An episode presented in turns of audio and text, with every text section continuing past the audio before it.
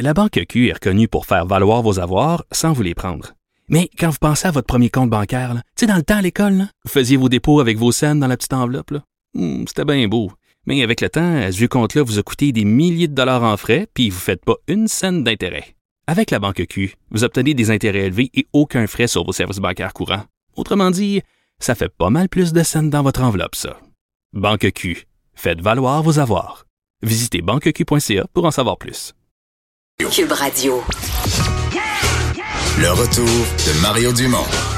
Pour nous rejoindre en studio, Studio à commercial cube.radio. Appelez ou textez 187 Cube Radio. 1877 827 2346. Maintenant, le moment des sports. Bonjour, JC. Comment ça va, les gars? Ben, ça va bien, mais là, hier, tu m'as dit, quelqu'un que tu étais déçu pour les partisans, que Toronto envoyait vraiment la personne de son équipe A, envoyait aucune de ses vedettes. Je suis obligé de te répondre aujourd'hui. Si ça, c'était décevant pour les partisans, si Toronto avait envoyé son équipe, ça aurait fini 12 à 0, ça aurait été décevant aussi pour les partisans, non? Oui, le Canadien dirait sûrement oui, mais on se serait battu ah, davantage. peut-être, ouais. on se serait senti concerné davantage, mais évidemment, euh, je dis ça et je dis rien. C'est en fait, euh, euh, je m'en moque. Le Canadien n'a pas performé hier, n'a pas trouvé de solution, n'a pas trouvé de façon. Les jeunes Leafs ou les jeunes Marlies, c'est le nom qu'on accorde au club école de l'équipe qui loge également à Toronto. Écoute, ont été tout feu tout flamme. Ils ont été dans le visage du Canadien. Ils ont été premiers et deuxième sur la rondelle. Ensuite, l'arbitre arrivait troisième et un joueur du, Canadien quatrième. Alors, tu peux pas gagner un match de hockey comme ça.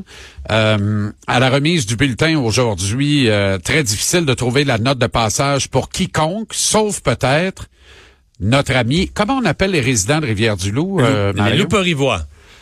Les? Louperivois.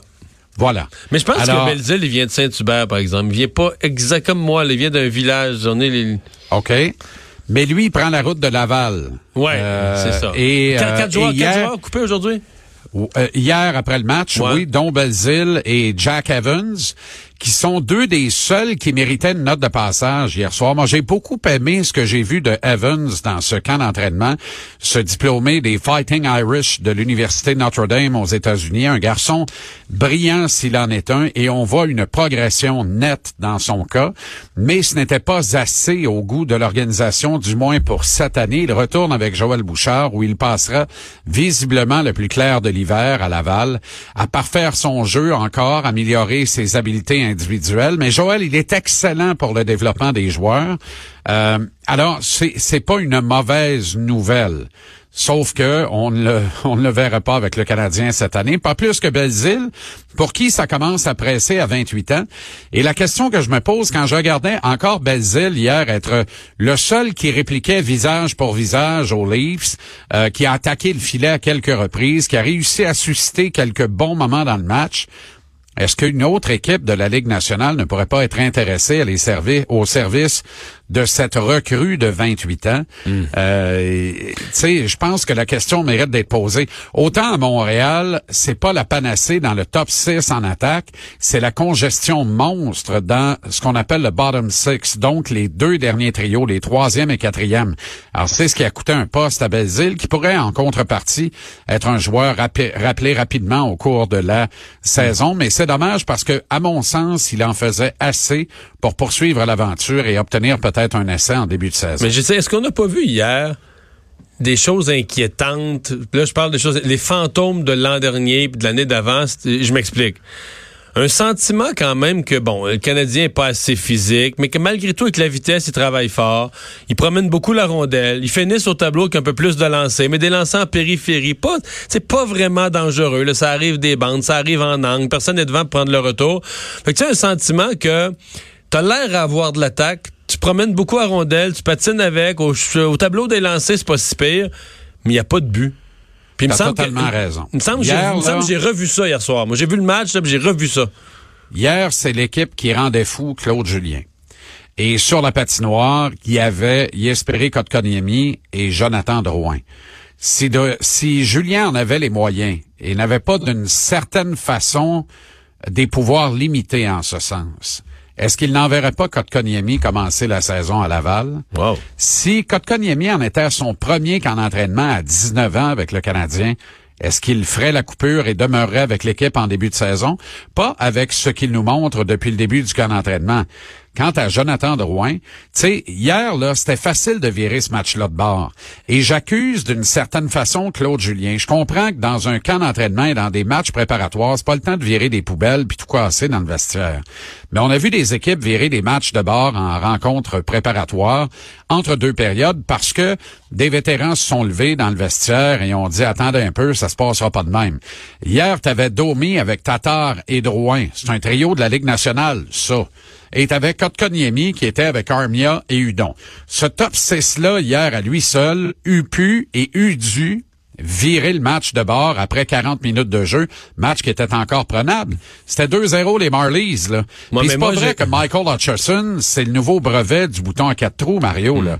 Il Mais a moi, été euh, correct, il a fait le travail devant le filet de Toronto, mais on a visé le logo des Leafs, on a gagné tout et tout de la ronde la veillée. Ouais. Alors, c'est pas, on l'a pas vraiment menacé, on n'a pas attaqué son filet comme on l'a fait dans les quatre premiers matchs préparatoires. Oui, je sais, j'ai eu vent que dans le vestiaire du Canadien, entre la deuxième et la troisième, il y a un joueur qui s'est levé. Ah oui? Oui, puis qui a demandé à un autre, c'est quoi le nom du resto là, que tu me disais l'autre jour? Pour qu'on aille souper après. Tu sais, le vin est bon. Là, non? Je m'attendais quasiment à pire. Ah, OK, OK. Je pensais Bon. que tu allais me dire que tu allais faire un numéro un. Non, non, non, non, non, quand même, quand même, quand pour même. La, pour la troisième période. Non, mais tu comprends, on est demeuré inerte pendant trois périodes et c'est pas bien ben excusable ça, considérant qu'on vend l'étiquette pareil pour un match pré-saison.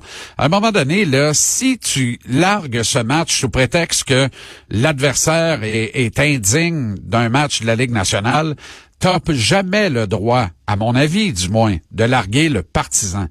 Le partisan, c'est lui qui te fait et te défait. C'est lui qui paye l'étiquette.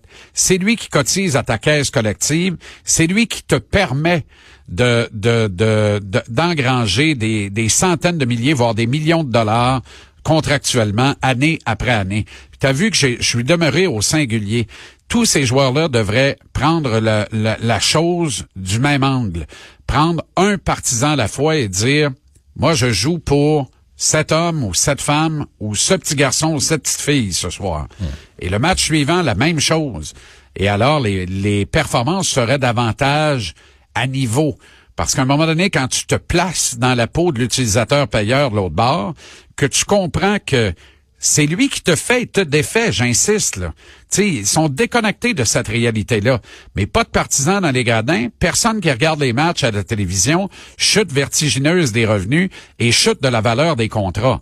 À un moment donné, tu joues pour le partisan. Respect aux partisans, s'il vous plaît. Hier, l'étiquette t'a pas donné. L'étiquette t'a vendu. Tu joues à la maison dans un match pré-saison.